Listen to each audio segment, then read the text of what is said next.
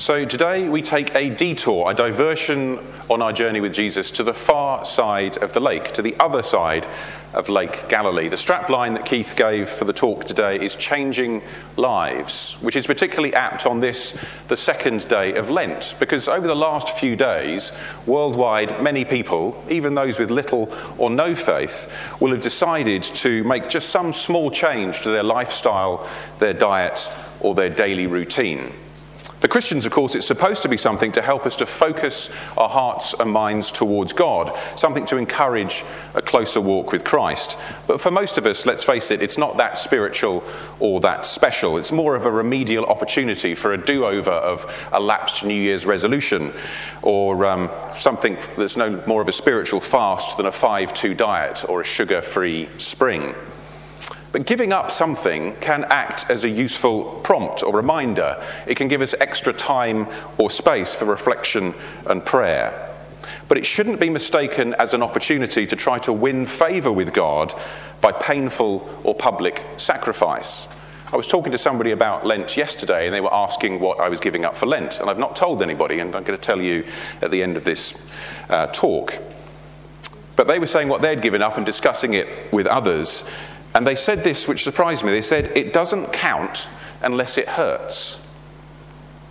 But Lent is not really supposed to be an opportunity to win favour with God through sacrifice. But I wonder if you've decided to give up something this Lent, and if you haven't, perhaps I can make some suggestions or recommendations. These are the top five things that people gave up for Lent, according to surveys in 2016. At number five were sweets, sugar, and cakes. Sugar, as we know, is the new fat. And so people have decided to give up sweets, sugar, or cakes for Lent. Still ahead of that is the old fat, which is meat. Classically, of course, people give up meat on a Friday and, and, replace that with fish, but now people are giving up meat for the entire period of Lent. Above that, we come to the start of the, of the serious uh, addictions and alcohol. People will give up alcohol one day a week, uh, maybe after dry January, they'll carry that through all the way through Lent, giving up alcohol. The real drug, of course, is tea uh, and coffee. Uh, now, I noticed before the service, not everyone here has given up tea and coffee, but some people will give up one cup a day, one day a week, or tea and coffee throughout the 40 uh, something, and there are a few extra days in Lent for technical reasons that we'll talk about another time, uh, days of Lent. Anybody who'd like to guess what the number one thing people give up? It's hugely sacrificial, it's terribly damaging to your life. Um, what the number one thing people give up for Lent is? No, smoking used to be number three, but yes, it is the deep and painful sacrifice of chocolate. These are the most popular ones, but there are more modern ones and perhaps more sacrificial ones. So people will give up social media or television. They'll come off Facebook. Uh, people are hoping Donald Trump might give up Twitter for Lent. They give up complaining or gossiping. I don't need you to do that for 40 days, but if for the next 24 hours you could, you could not complain or gossip, that would help me greatly after this talk. Uh, I had a choice of what I put from the list on this one, uh, but I knew Zoe was going to be here this morning. Uh, so because I knew she was here, I put this one up there of shopping, uh, and I didn't put the one next to it, which was sex. Uh, makeup, people will change their look. They will decide to, to not wear makeup one day a week uh, or change the way they dress, to give up a certain kind of clothing or only to wear one particular outfit or one kind of clothing to act as a reminder. And the last one of these, perhaps by show of hands, uh, who's given up deodorant uh, for Lent? Actually, don't, yes, you've made your point already.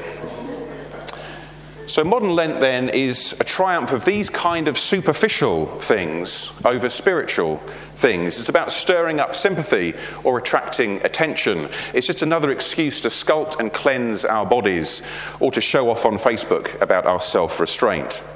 But Lent is not an exercise for the body at all, but the soul. It's about prayerful surrender rather than achievement. It's about relief from the hyperactivity of the world, not another item for your to do list.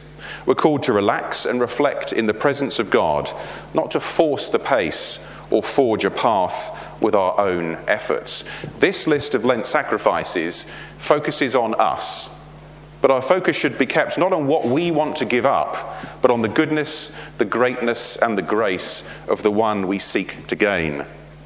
And so our passage today contains, I believe, a much more radical and life changing suggestion for something guaranteed to make that difference if we give it up this Lent. but I'll come back to that later. So, this week's journey seems at first to be a simple day trip, a brief diversion or detour to the wrong side of the lake. If you rewind to the start of Mark chapter 4, we read that the crowd that gathered around him was so large that he got into a boat and sat in it out on the lake, while all the people were along the shore at the water's edge. So it's the end of this day, of this block of teaching from a boat, that in verse 35, Jesus asks his disciples to take him to the other side of the lake. Now, to cross the lake is a journey of 13 miles, but it's not the distance that made his request remarkable. As we heard last time, any boat journey was known to be hazardous. There were dangerous storms on the lake, and to cross in the middle of the night, would have, they would have been in grave danger. But it wasn't their navigation or the meteorology which was important. You see, some journeys are about much more than the distance travelled or the dangers faced. From Knightsbridge to Tower Hamlets, from Fifth Avenue to Harlem, from Lindfield to Burgess Hill, from the light to the darkness. Jesus has asked them to take him not so much to the other side of the lake as to the wrong side of the lake. From Jewish to Gentile territory, he was crossing a boundary and a border that anyone making that journey or hearing this story would recognize. Anyone that is, except for Jesus. So, in the middle of the lake and the middle of the night, a fierce storm blows up. And once the disciples have stopped panicking and wake Jesus, they witness a first miraculous demonstration of his power and authority, this time over nature. And this is the start of a series of four consecutive miracles, and also the introduction to our theme. For as the storm is stilled, Jesus rebukes his disciples. In Mark 4:40 he says, "Why are you so afraid? Do you still have no faith?" And so this morning I want to talk about that precarious balance between fear and faith. We heard it in our reading last time. It is I. Don't be afraid. And we see it played out in four miracles in quick succession here in Mark 4 and 5. We'll look at the, the Gerasene reading in, in a minute, but after that, Jesus heads immediately back to the right side of the lake again. And there, mobbed by the crowd, he encounters a woman who's both physically sick and ritually unclean. In mortal fear of the judgment of the crowd, she reaches out in secret to Jesus. Mark 5:33. Then the woman, knowing what had happened to her, came and fell at his feet, and trembling with fear, told him the whole truth. He said to her, Daughter, your faith has healed you. Go in peace and be freed from your suffering. By overcoming her fear, we see another demonstration of Jesus' power, this time over sickness. Go, your faith has made you well. And at that very moment, Jesus is hurrying with Jairus, the synagogue leader, to the bedside of his sick daughter. And yet, in the next verse, we see the beginning of another miracle. While Jesus was still speaking, some people came from the house of Jairus, the synagogue leader. Your daughter is dead, they said. Why bother the teacher anymore? Overhearing what they said, Jesus told him, Don't be afraid, just believe. This final miracle then is a demonstration of Jesus' power over death itself, again accompanied by his encouragement don't be afraid, just believe. Three stories then of fear and faith, three miracles performed upon men, women, and children, rich and poor, the powerful and the outcast. Jesus' power and authority is demonstrated over nature, over health, and ultimately over death itself. But we can hear stories and teaching about Jesus' power and authority, but it's easy to believe that they don't apply to us because many times we are afraid that we are on the wrong side of the lake. It is for this reason our passage tonight is at the center or part of this group of miracles, demonstrating Jesus' victory over battles fought in the spiritual realm, wars waged on the wrong side of the tracks. For this too is a story of fear and faith. The moment he sets foot on the wrong side of the lake, Jesus comes face to face with an outlandish, type, an outlandish, typecast, cartoonish picture of everything that a Jewish audience would fear. Isaiah 65 outlines this grotesque habitat. It talks of those who sit among the graves and spend their nights keeping secret vigil, who eat the flesh of pigs and whose pots hold broth of impure meat, who say, Keep away, don't come near me. Now we encounter just such a naked wild man living between the bodies of the dead and herds of pigs. But Jesus has not crossed the lake for a picnic, nor has he crossed it to judge, but to fulfill the promise at the beginning of Isaiah 65 I revealed myself to those who did not ask for me. I was found by those who did not seek me. To a nation that did not call on my name, I said, Here am I, here am I. The man is on the wrong side of the lake, wild, naked, living outcast amongst the pigs and the graves, racked by more than a thousand demons that refuse to be bound or shackled. He does not know. He cannot recognize Jesus' face, he cannot hear his voice, and he cannot possibly know of his ministry. But the demons immediately know exactly who has stepped onto their shore. And in this passage, it is they who are afraid, very, very afraid. In Mark 5 7, we read, He, the man, shouted at the top of his voice, What do you want with me, Jesus, Son of the Most High God? In God's name, don't torture me. For Jesus had said to him, Come out of this man, you impure spirit. The demons knew Jesus' name, his title, and his identity. They know all this in Mark chapter 5, long before it's revealed to the rest of us. They call upon God's name, appealing for mercy. And Jesus, having been identified, asks the demons for their name. And it's not the man who answers. My name is Legion, they, he, replied, for we are many. It sounds at first like a claim of strength. Instead of their name, the demons declare their magnitude. There are many. But the evil that has bound this man and torn through metal chains is now begging for its very survival. And he, they, begged Jesus again and again not to send them out of the area. For the demons know that Jesus has authority over them, and we will see that again and again. They, the demons, are rightly afraid of that authority and are reduced to begging.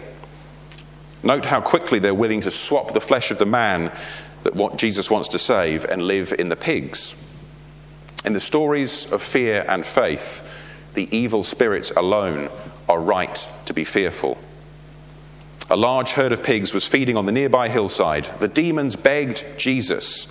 Notice they cannot change, they need his authority. Send us among the pigs, allow us to go into them. And Jesus gave them permission. And the impure spirits came out and went into the pigs. The herd, about 2,000 in number, rushed down the steep bank into the lake and were drowned. The cartoon predicament of this man is replaced by the cartoon desperation, fear, and defeat of his demons. Cast into the pigs is the worst possible humiliation and degradation, and drowning in the lake is the worst possible physical and spiritual death. Fear is the greatest weapon of our spiritual enemy. It enslaves us, it makes us feel worthless, and renders us paralyzed and powerless. Fear is the devil's trump card, his greatest weapon. Yet Jesus' detour to the wrong side of the lake shows it to be an almighty bluff.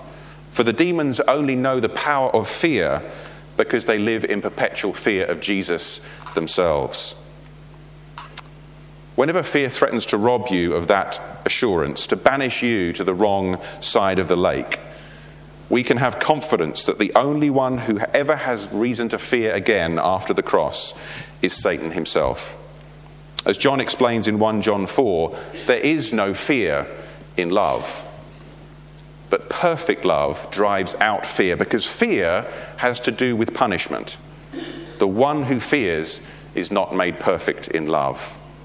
And Jesus came that we may know just that sort of perfect, punishmentless love. Faith is not the naive absence of fear, but a steadfast hope and confidence in the power and love of a God in whom we can face any terror unafraid.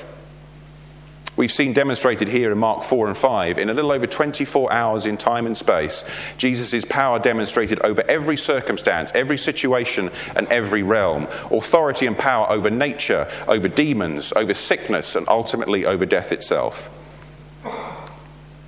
Throughout the geography, the gender, the genealogy, mean nothing. And throughout, fear is the devil's favorite trap. Fear that Jesus will not come. Fear that you're not worthy. Fear that you are on the wrong side of the lake. Yet Jesus' authority reigns even on the darkest nights and on the furthest shores. So we can know for certain that even when the demons tell us it's too dark, He is coming. Even when they say that you're unimportant, He is coming. Even when the storm is raging, Jesus is coming. For there is no lake too wide, no night too dark, no storm too great. In the midst of the storm, in the throes of sickness, in the face of death, and on the wrong side of the lake, Jesus will hold his hands. Here am I. And the whispering demons will flee in terror. Why are you afraid? Jesus asks the disciples. Go, he tells the trembling woman, your faith has made you well.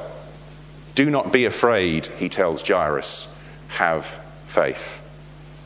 The only time he does not and cannot reassure, the only characters living in judgment and rightfully afraid, are the demons he deals with mercilessly on the shore of the wrong side of the lake. The New Testament makes it clear that there are only three groups that I can find who have any reason to taste such fear the demons, the Pharisees, and hypocrites. And so, it is fear that I want to encourage the whole church to give up this Lent. 2016 was a year dominated by fear, damaged by fear, divided by fear, defined perhaps by fear. In 2017, let's choose to worship without fear, to teach without fear, to serve without fear, to give without fear, and to love without fear. When we talk about changing lives, if you're jittery or jumpy, giving up caffeine might make a difference for a day or two. If you're piling on the pounds, maybe cutting down a little on the sugar or the cakes will shift some weight. If your social life is too crazy or you have too many friends, skipping deodorant will soon solve that. But just imagine how radically and permanently different your life would look lived without fear. That night, Jesus took a detour to the wrong side of the lake so that we all might know. Whoever you are, don't be afraid. Here am I. Wherever you are, don't be afraid. Here am I. Whatever you have done, don't be afraid. Here am I. For fear paralyzes our actions, divides our communities, limits our love, and cripples our faith. As a church, we can only be faithful, worshipful, grateful, and hopeful when we are fearless. This Lent, permit Jesus to completely change your life. Don't be afraid, just believe. Amen.